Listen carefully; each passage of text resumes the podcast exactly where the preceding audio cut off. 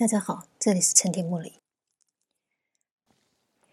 我们在上一次的介绍当中，还留下了两个问题没有处理。这两个问题是相关的。第一个是“燕燕”这个题目，包括在前三章里面“燕燕于飞”的这个“燕燕”这两个字，究竟指的是啊诗人的感叹，它只是一个重言、重复的言，换句话，燕子啊、燕子啊的这样的一个代表他的感慨跟感叹，还是他指的是具体的一群燕子的途径？那么，如果是后者，换句话是一群燕子，那么这燕子又由几只所组成？它究竟指的是两只还是两只以上？这是第一个问题，第一个还没有处理完毕的问题。那么，另外一个问题就是最后一章里面所提到的仙君，究竟在燕燕里面扮演什么样的角色？这个也是我们还没有处理完的。那么，这两个问题之所以是相关的，就是如果仙君是第三位人物的话，那么燕燕可能就不止两只了。这些问题究竟应该怎么样看呢？怎么样想呢？首先，关于第一个问题，我的推论是这样子的：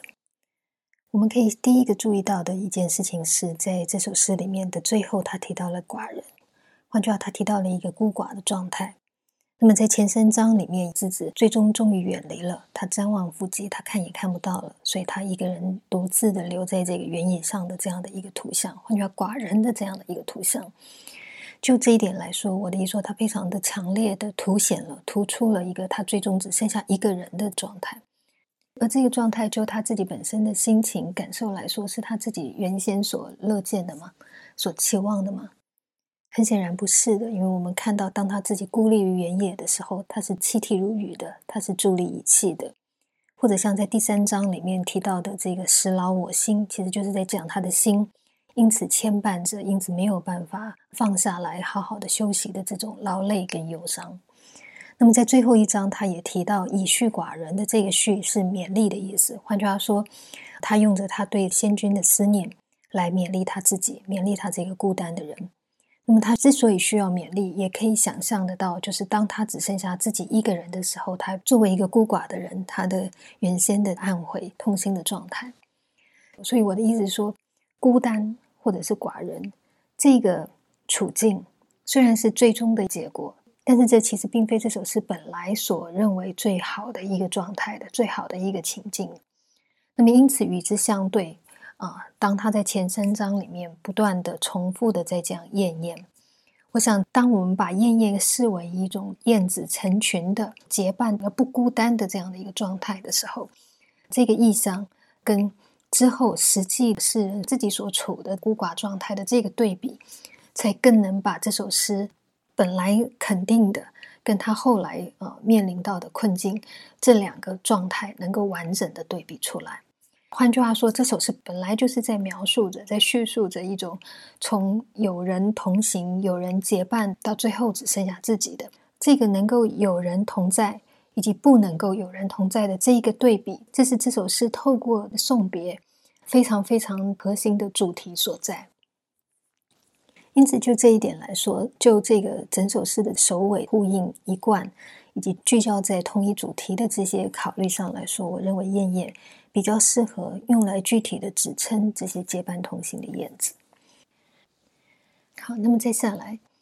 这首诗我们之前说过，它分四章，前三章都是在描述分别的景象，第四章则特别集中的抒发他的思念。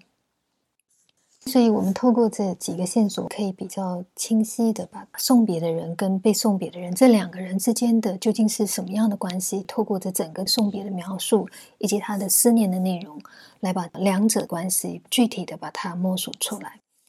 那么，首先我们可以从前三章里面，诗人在送别的的时候，他的送的非常远，远送于野，他真的是跟随着离去的人的足迹或者他的身影。走了一个非常长的距离的这个远啊，或者在第二章也有远于将至的这个远，我们可以大概知道，就是他确实是依依不舍而眷恋的。那么到最后，当他看不到张万福及换句话说，真的是分开了的时候呢，他的难过，他的泣涕如雨，他不只是流下了眼泪，他的眼泪是如同下雨一样这样的落下来的。那或者是在第二章里面，他甚至只能够呆立的站在那个地方，如同僵硬一般的哭泣。我们都可以看得到，他对最终要面临的离别，他是非常非常伤心的。那么，从他送他走了非常远的道路，而最终当没有办法再继续送下去，终究必须分离的的那一刻到来的时候，他的悲哀，他的哭泣，我们可以看到这两个人之间有非常非常深的情感在里面。他们的关系显然不是普通的哈，不是一般的这种交情，甚至也不是我们一般的。就算我们是知己，我们是作为非常志同道合的好朋友，换成我确实也不想跟你分开来。可是，比如我们需要各奔前程的时候，或者是我们各自有各自的生命，各自有各自的工作或事务，有任务要去做的时候，换句话说，某一些时刻，就算是一个你觉得真正就是你一辈子的这种真心好友。你要跟他分开，当然是不愿意的。我们希望最好我们都能够永远并肩的站在一起。可是，假设我们真的是有各自的这种生命的东西要去完成、要去进行的时候，换句话说，有客观的分离是必须要承担的的时候，我们的那个难过，跟这里所形容到的这个泣涕如雨、伫立以泣，我们会看得到，它其实还是有程度上面的差别的。某一些分离，我们是可以承受的。我们是愿意接受的，虽然这个不是乐见的，但是它确实是一个我们在理智上觉得这个是应然的，或者这是可以的、可行的一个状态的时候，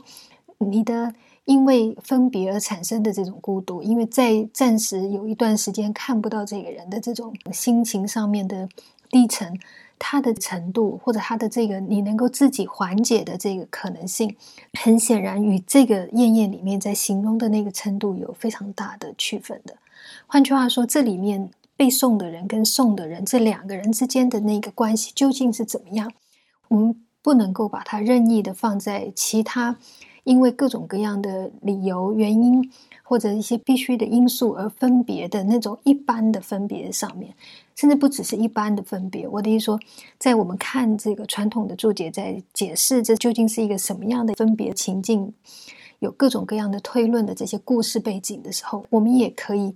稍微的设想，在那个情况底下，那样的关系的分别是否会真正出现到在这里面所提到的这种气体如雨、助力仪器的情况。比如说，假设这也是一个国君送他的妹妹远嫁到其他的国家去，或者呢，我们两个人都是啊某一位君主的妻妾，那么这个妻妾的分离，这个分离，当然你回到你原来的这个国家去之后，也许我们一生不会再见了，但是我们之间的关系。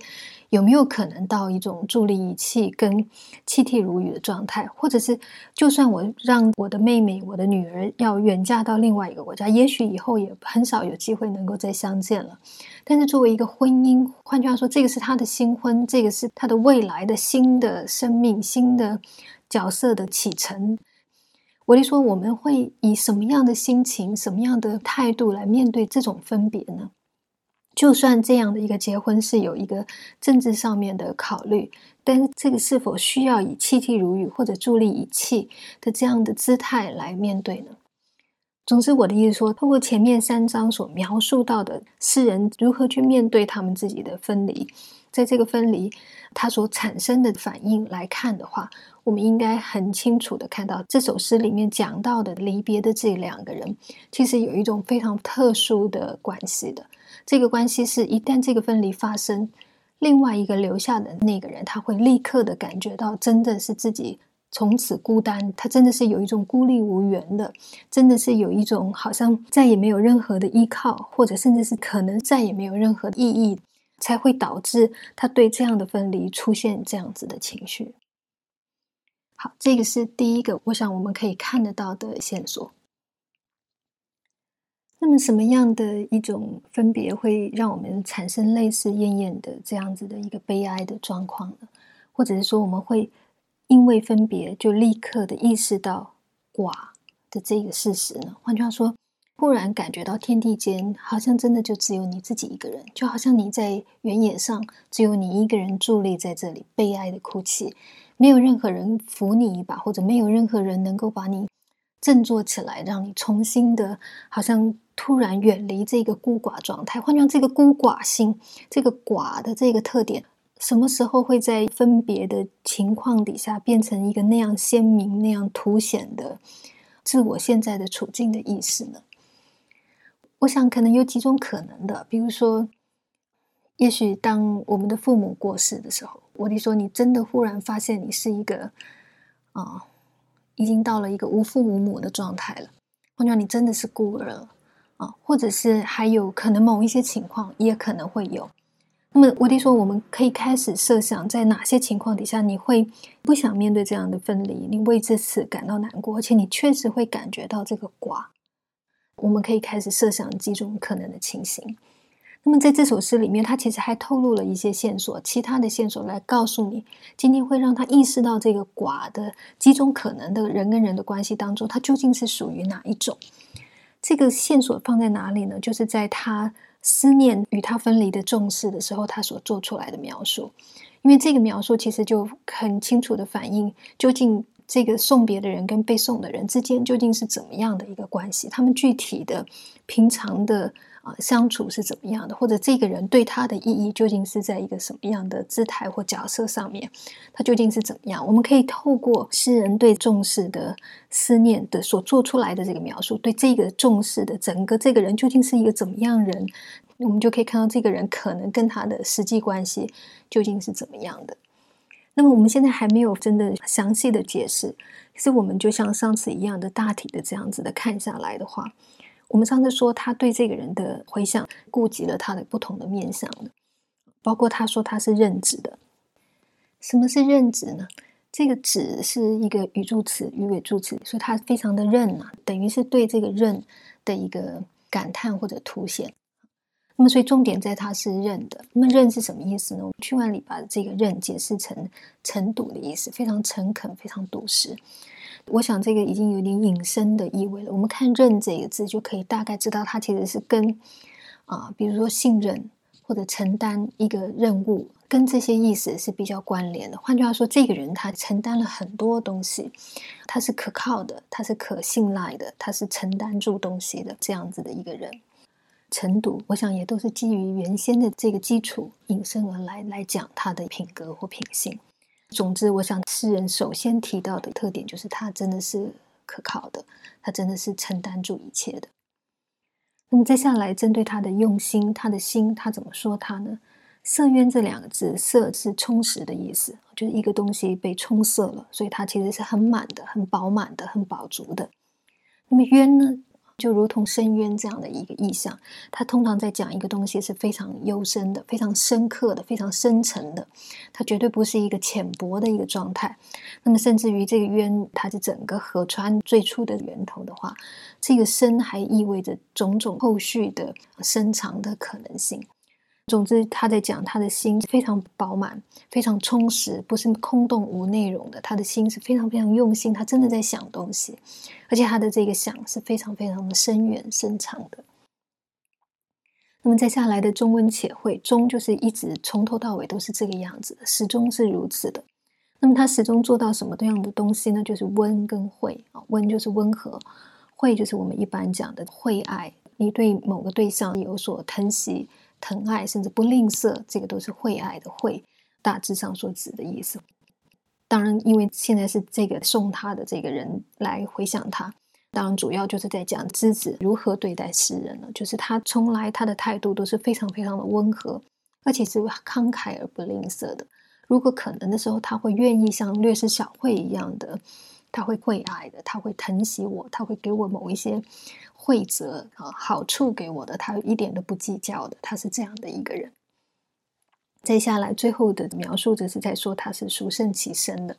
身跟心是相对的对比，心是我们怎么样想东西，怎么样计划东西，怎么样去设想一个我们自己心中所期待的愿景。那么，可是身就是实际的实践了。这个实践当然，也许它没有像我们的心怀那样能够完全理想的实现。所以在身的这个部分，它的形容就没有像在色渊的那个部分推到一个比较高的地步。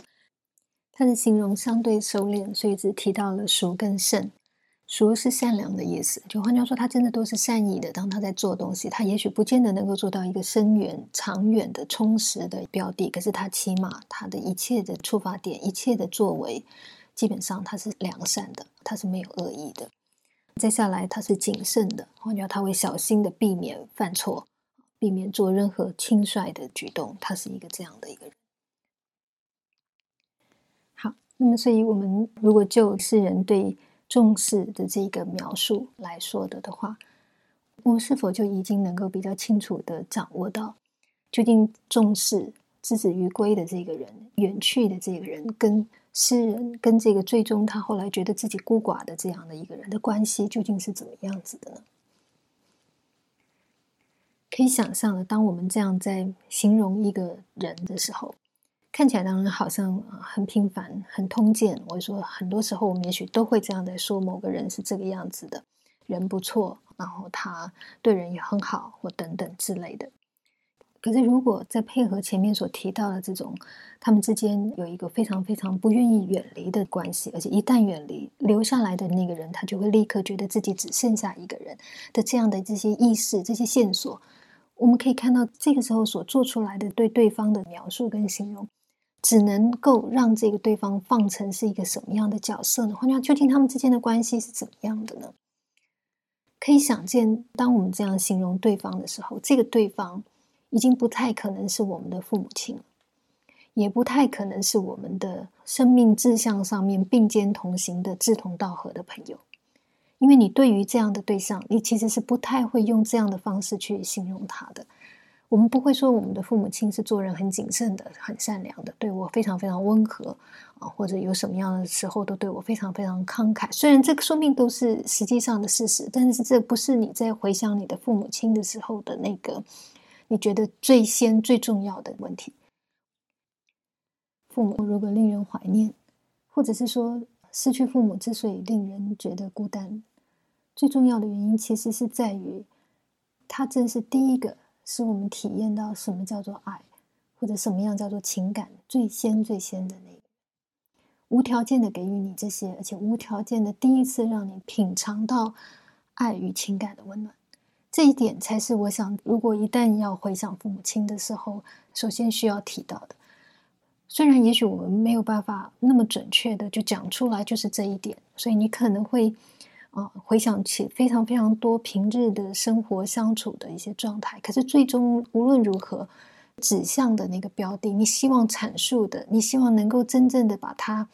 呈现出来，把它的这个重要性，把它的这个特殊性呈现出来的，始终都是在于你因为他们而第一次感受到爱的这种感动，这种生命上面的震动。同样的，对志同道合的朋友。当然，两方的相处也必然非常友善。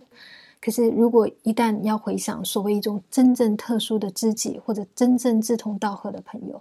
我们仍然还是比较可能从你志同道合的这个相同的志、相同的道，换句话，我们之间相处的这种具体的共同面向的光景、共同面向的这些未来、共同曾经所做过的这种种的这些事物，换句，种种的这些具体内容如何契合？如何扶持来作为我们对我们所怀念的朋友，我们所思念的这个朋友的描述？可是，在这个艳艳的第四章里面，他对重视的回想就显得非常非常的平常。我的意思说，它的内容完全没有任何的。包括在生命志向上面的相契相合，或者相互扶持的这种力度，这种振奋人心的，这种真的是鼓舞到人，好像让你的生命能够扬起，能够振兴起来的这种种的光明的力度，他完全没有在讲这些东西，他也不是真的在讲一种真的好像让你感触到一个什么样的内在深层的情感，或者一个特殊的温暖。或者是令你念念不忘的什么样的某一件特殊的事件，这里面完全没有他所讲的这个，包括他的其心色渊中温且会殊胜其身，全部都是非常非常平常的。我听说，这些都只是一个日常生活当中呈现出来的某一种姿态、某一种态度或者某一种做法，没有任何标志性的、凸显的，你可以真正的去指认出来的个别的特殊东西，在这个形容当中。换句话，重视对他来说，他现在在形容的这个人，真的就是只是做一个生活当中的、身边常常看到的那样的一个人，来出现在面前，而被记录下来，而被他怀念着的。他所怀念的是这个日常的这样的一个面貌。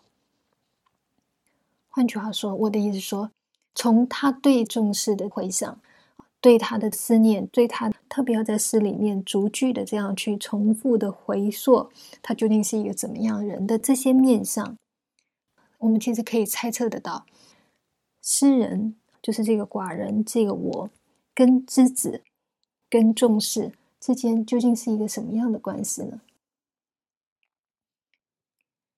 我想应该已经非常明确了，他们就是一个生活性的关系。在生活上相扶持、相伴的一个关系，换句话说，比较可能是夫妻的关系、夫妇的关系，一个真正结合成一家人的这种家人的夫妻关系。好，那么再下来了，这对夫妇面临什么样的分别的情况呢？我说分别有非常非常多的可能性的。比如说，今天这个先生或者是啊这个太太，她要回娘家，或者先生被派出去去参与劳役或者去参战。我说，夫妻之间有很多的情况，有很多的可能会造成他们的分离。他们的分离可能可以来源于很多的不同的原因跟事由的，所以它有各种不同的处境情况的。那么这首诗在描述的是一种什么样的分离呢？在前三章具体的记录他们送别的场景，其实已经提供了必要的讯息了。我们首先可以看得到，就是对方的离去，他用的动词也是一个什么样的定位呢？他是说他是余归的，他是回去的。他与我的家在这里，照理来讲，他离开家，我们应该用离开，他是出行才对，他不是归去。可是他这里他用了“归”这个字，那么当然有些人把这个“归去”这个“之子于归”的“于归”解释成出嫁的意思，所以他虽然是去到一个新的家庭，他终究是他最后的归处，这个确实也有可能。可是总之，我们应该知道的就是，今天要远去的这个人，他要去的那个地方，才是他真正要去到的家园，真正最终要定址的地方。这个是第一个我们能够看到的线索。那么再来第二个线索是什么呢？就是啊，他虽然努力的送他了，所以送了很远了，然后甚至于到最后其实没有办法再继续往前跟上去，所以他也只能用他的目光来相送，就是他不能够再往前走了，只能用看的。所以后面提到他瞻望伏击，他到最后只能用眼神一直追随着远去的这个人，而且他的追随，他的眼神呢，他是努力的去看到一个什么样的地步。瞻跟望都有远望的意思的，换句话说，他其实是极其目力的去看这个远去的身影，这个越走越小的、越捉摸不到的、越再也看不清楚、分辨不清的对象，他是非常非常努力的去看的，但是他一直一直的看到，到最后他看不到，他才最终眼泪落下来。那么，我想在这里可以大概的看到一个东西，就是。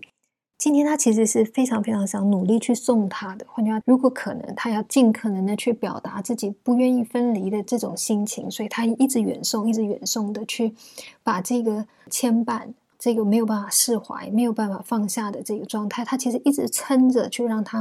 维持的更久、更久。可是明明他非常难过，似乎是没有办法接受这个状态。可是我们会看到，当他送到某一个地步的时候，他自动的自己停了下来。这个是一个什么情况呢？我的意思说，这个是一个在主观上不能够接受，但是客观上他自己知道自己必须制止，他必须要停止的一个情形。那么，甚至这个停止是停止到一个什么样的状态？不只是这个瞻望伏击的这种努力的去看，或者你其实是停止了，可是你还不甘心，所以你还在用你的眼光去做一个徒劳的追随。你因为你其实并不是真正自己在步履上真的跟着这个人的心去一起往前去，你没有跟着他，所以你只是用一个你的心意在追随。所以你，所以其实你只是用一个实际上没有真正实行能力的眼神。换句话，这其实是你的心意。在追随，可是你你也只做到这样的一个地步，你做不到真正实际的东西，你没有办法跟随他。然而，这种其实只是心意上，只是一个徒劳的追随。他自己知不知道呢？我想他自己非常非常清楚的。所以我们看到他气体如雨，甚至到下面的这个第二章里面，他提到他助力仪器。我弟说，这种荒谬感，这种只能久立僵固在一个定点上，却没有办法再移动一步，没有办法有任何的实质的行动再做出来。就算你有心意，你想要远看，你想要瞻望他，你想要追随他的身影，只是心意上面的追随，到最后这些东西都是有可能实现的，你仍然是伏击的。你连这个心意上面的最终、最终的一点希望，到最后其实是都没有的。这种处境，这种配合着助力，只能呆立在当场，只能呆立在当下，一句话都没有办法再说，一步都不能够再走。如同雕像一样的，就只能硬生生的定在那个地方，站在那个地方的这个形象，非常清楚的说明了今天的这个分别究竟是一场什么样的分别。简单的说，只有一种分别，让人的割裂，让人的痛心，让人只能如同承受命运一样的助力。什么样的分别呢？死别。我的意思说，这里面所提到的之子于归，为什么用于归的这个词来说他的离去？为什么送他的这个人难过到如此的地步，可是却一点点的行动都做不出来，只能够接受？乃至于为什么他感觉到如此的孤单？他真的只剩下了一个人，或者甚至是我们之前啊一直还没有办法确认的仙君，究竟指的是什么人？我们看到这个仙君的“仙”，这个已经死去的这样的一个标志。我的意思是说，燕燕其实在讲什么呢？它其实是一场夫妻的分别，而且是一个最终的分别。夫妻的生涯到此结束了，终止了。其中一个人已经永久的离开了，用归，因为这个是最终的大归，他要去的地方确实是他最终的归处，连。我们曾经携手共同建立的、共同生活了那么久的这个家，其实都不是最终的归处，他有一个更终极的一个归向。这首诗就在讲一个这样子的死别的状态，也因此后面最后一章的先君之思的先君，实际上也就是重视这个人了，也就是这个死去的对方了。所以后面接之思，他是一个被思念的对象。这个其实一如前面他在对重视的回想一样。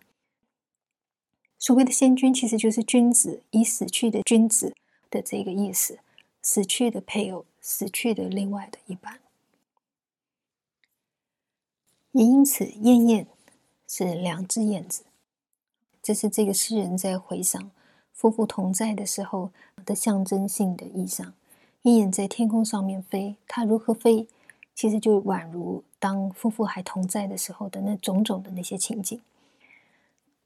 那么在最后了，究竟死去的是先生还是是妻子呢？“之子”这个词虽然在《诗经》里面常常出现在女生出嫁的时候用在称女性，不过在《诗经》也有许多的例子，之子一样也可以称男子的。再加上在这首诗里面的这个诗人，他泣涕如雨的这种形象，似乎是相对比较柔弱的，而他透过燕燕于飞在回想的这种夫妇相处的景况。也比较像是一种比较儿女情长的这样的一个状态，也比较柔和。加上他称对方为君，所以我比较倾向把诗人这个我寡人这个人视为女性，视为妻子，把重视把之子看作是他的先生。那么当然，这个是否一定要如此的安放，这个也许不一定。男性也可能在丧妻的时候泣涕如雨。或者是男性也可能在夫妻的关系当中受到妻子非常多的照顾，这个也可能。那么，所以究竟诗人是男性、女性，重视指的是先生或者是太太？我想这个也许还可以有所弹性。那么，可是无论如何，这是一首夫妇终究别离的作品，终究死别、终究分离的作品。而从这首诗，诗人所透露出来的这种悲哀、哀戚之情。可以看到，他们夫妇两个人在整个的夫妇生活、夫妇的关系当中是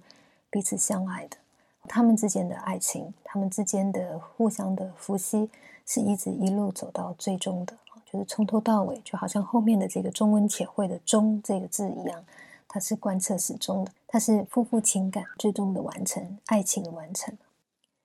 这个不仅是跟我们之前所讲的欺负是完全相反，事实上，这也是在《诗经》里面在讲男女爱情的时候唯一的一首真正的交代了爱情走到最终的真正完整了，真正的走到终点的时候。它的最正面的样子是怎么样的？